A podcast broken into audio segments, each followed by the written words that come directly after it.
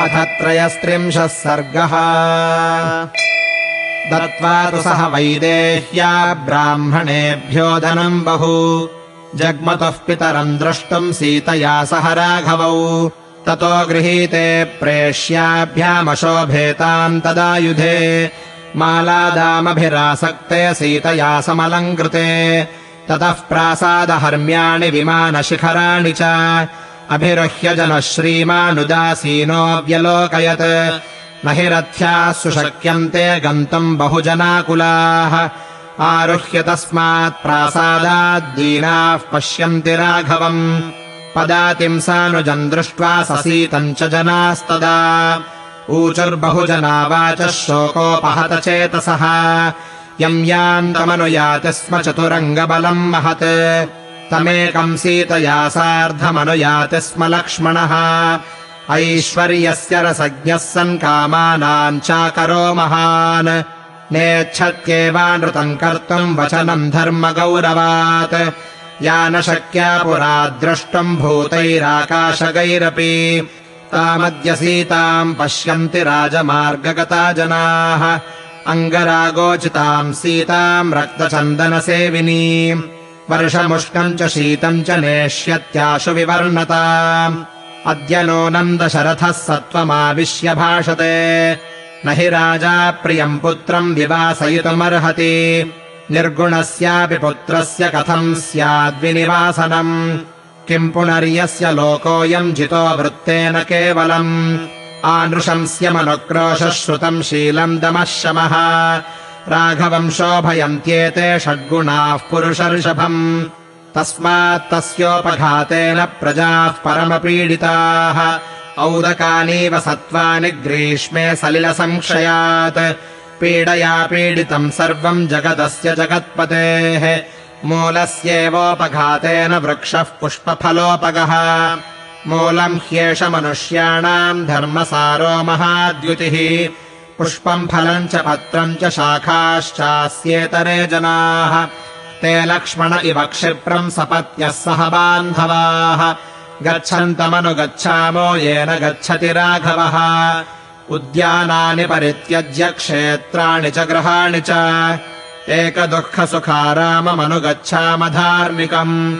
समुद्धृतनिधानानि परिध्वस्ताजिराणि च उपात्तधनधान्यानि हृतसाराणि सर्वशः। रजसाभ्यवकीर्णानि परित्यक्तानि दैवतैः। मूषकैः परिधावद्भिरुद्बिलैरावृतानि च। अपेतोदकधूमानि हीनसम्मार्जनानि च। प्रणष्टबलिकर्मेज्यामन्त्रहोमजपानि च। दुष्कालेनेव भग्नानि भिन्नभाजनवन्ति च अस्मत्यक्तानि कैकेयी वेश्मानि प्रतिपद्यताम्। वनम् नगरमेवास्तु येन गच्छति राघवः। अस्माभिश्च परित्यक्तम् पुरम् सम्पद्यताम् वनम्। बिलानिदम् शृणः सर्वे सानूनि मृगपक्षिणः। त्यजन्त्वस्मद्भयाद्भीता गजाः सिंहावनान्यपि। अस्मत्यक्तम् प्रपद्यन्तु सेव्यमानम् त्यजन्तु च तृणमांसफलादानाम् देशम् व्यालमृगद्विजम्। प्रपद्यताम् हि कैकेयी सपुत्रा सह बान्धवैः। राघवेण वयम् सर्वे वने वत्स्याम निर्वृताः इत्येवम् विविधा वाचो नानाजनसमीरिताः। शुश्राव राघवः श्रुत्वा न विचक्रेऽस्य मानसम्। स तु वेश्म पुनर्मातुः कैलासशिखरप्रभम् अभिचक्रामधर्मात्मा मत्तमातङ्गविक्रमः विनीतवीरपुरुषम् प्रविश्यतु नृपालयम्। ददर्शावस्थितम् दीनम् सुमन्त्रमविदूरतः। प्रतीक्षमाणोऽभिजनम् तदार्तमनार्तरूपः प्रहसन्निवाथ। जगाम रामः पितरम् दिदृक्षुः पितुर्निदेशम् विधिवच्चिकीर्षुः तत्पूर्वमैक्ष्वाकसुतो महात्मा रामो गमिष्यन् नृपमार्तरूपम्। यतिष्ठत प्रेक्ष्य तदा सुमन्त्रम् पितुर्महात्मा प्रतिहारणार्थम्। पितुर्निदेशेन तु धर्मवत्सलो वनप्रवेशे कृतबुद्धिनिश्चयः। स राघवः प्रेक्ष्य सुमन्त्रमब्रवीन्निवेदयस्वागमनम् नृपाय मे इत्यार्षे श्रीमद् रामायणे वाल्मीकीये आदिकाव्ये अयोध्याकाण्डे त्रयस्त्रिंशः सर्गः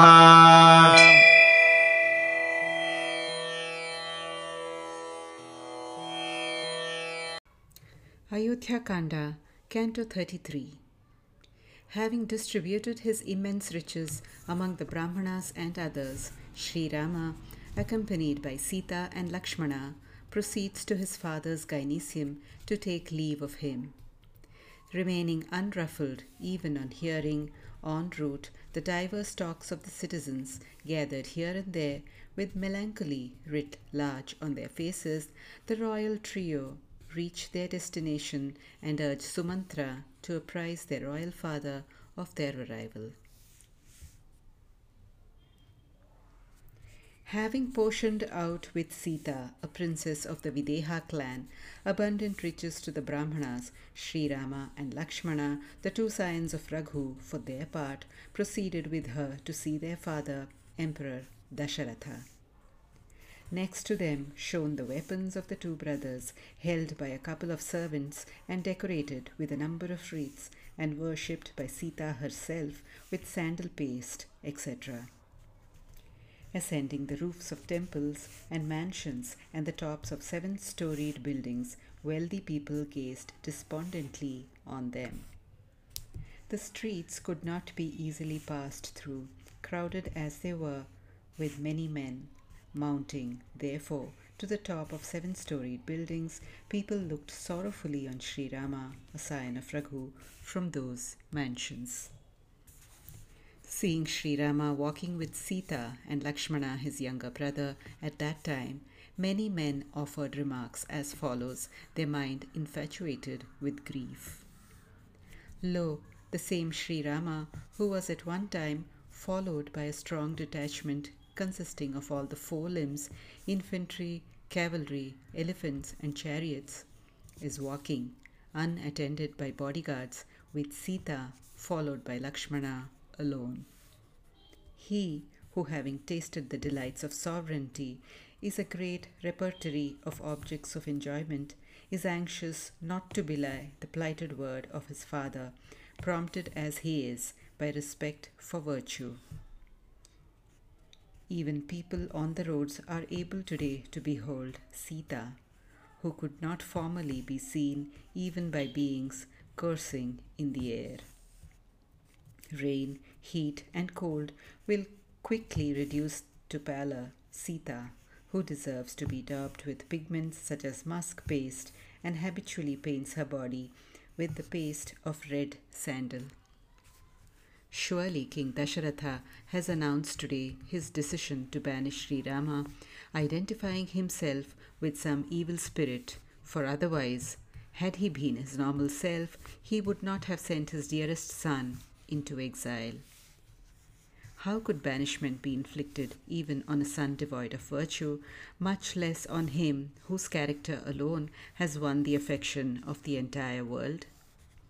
harmlessness, compassion, learning, amiability of disposition, subjugation of the senses, and tranquility of mind. These six excellences adorn Sri Rama, the foremost of men. People, therefore, feel extremely pained by the injury which is being done to him by way of unmerited banishment, even as aquatic creatures are afflicted by depletion of water. The whole world feels injured by the suffering inflicted on this protector of the world, even as a tree with its flowers and fruits is damaged by injury caused to its root. For Sri Rama, whose strength is virtue and who is possessed of extraordinary luster, is the root of the tree of humanity, while other men are flowers and fruits, leaves and boughs. As such, even as Lakshmana, we will also, with our wives and relations, forthwith follow the departing Sri Rama, a scion of Raghu, on the path the former is going to tread. Relinquishing for good our gardens and fields and houses too, let us follow the pious Sri Rama, sharing his joys and sorrows. Let Kaikeyi enjoy as her share the dwellings deserted by us and robbed of their substance in every way. their treasures unearthed, their courtyards neglected, their wealth and stocks of food grains removed, covered by dust on all sides, and as such deserted by the deities presiding over them, overrun by mice coming out of their holes and scurrying here and there, water and smoke having disappeared from them, unswept, dilapidated, as though by adverse times, and strewn with broken vessels, the rites of offering oblations to all creatures, as well as to the sacred fire, worship of gods, the chanting of sacred texts, and muttering of prayers having altogether ceased. Let the forest itself, for which Sri Rama, a sign of Raghu, is leaving, turn into a city, and let the city of Ayodhya, when deserted by us, be converted into a forest. Scared by fear of us, all the snakes will forsake their holes, the deer and birds their abode on the mountain peaks, and elephants and lions the forests. Let them abandon the region going to be inhabited by us and flee for protection to the one forsaken by us. Let Kaikeyi, with her son and relations, actually obtain as her share the region where grass, meat, and fruits can be had in abundance and which is inhabited by ferocious beasts and birds. We shall, on the other hand, live happily in the forest with Sri Rama, a scion of Raghu. Sri Rama, a scion of Raghu, heard the aforesaid remarks of divers kinds uttered by various men. Hearing them, however, his mind was not in the least disturbed. The prince, whose mind was given to piety, for his part walked once more with the strides of an elephant in rut to the palace of Mother Kaikeyi, which shone as a peak of the Kailasa mountain, and in which his father was still lingering. Entering the royal palace, however, which was being guarded by disciplined and valiant soldiers, he saw Sumantra standing disconsolate, not very far from the palace. Appearing in no way afflicted, even though seeing the people of Ayodhya, his native place, distressed at that time, Sri Rama, as though smiling, forthwith approached his father, eager to see him and desirous of duly carrying out his behest. Catching sight of Sumantra before that, while approaching the king, who wore a wretched appearance, the high souled and high minded Sri Rama, son of Dasharatha, a scion of Ikshvaku, waited a while to announce his presence to his father. Perceiving Sumantra, the illustrious Sri Rama, a scion of Raghu, who was devoted to his duty and had, for his part, deliberately made up his mind to retire to the woods in obedience to the command of his father, said to him, Pray, announce my arrival to His Majesty.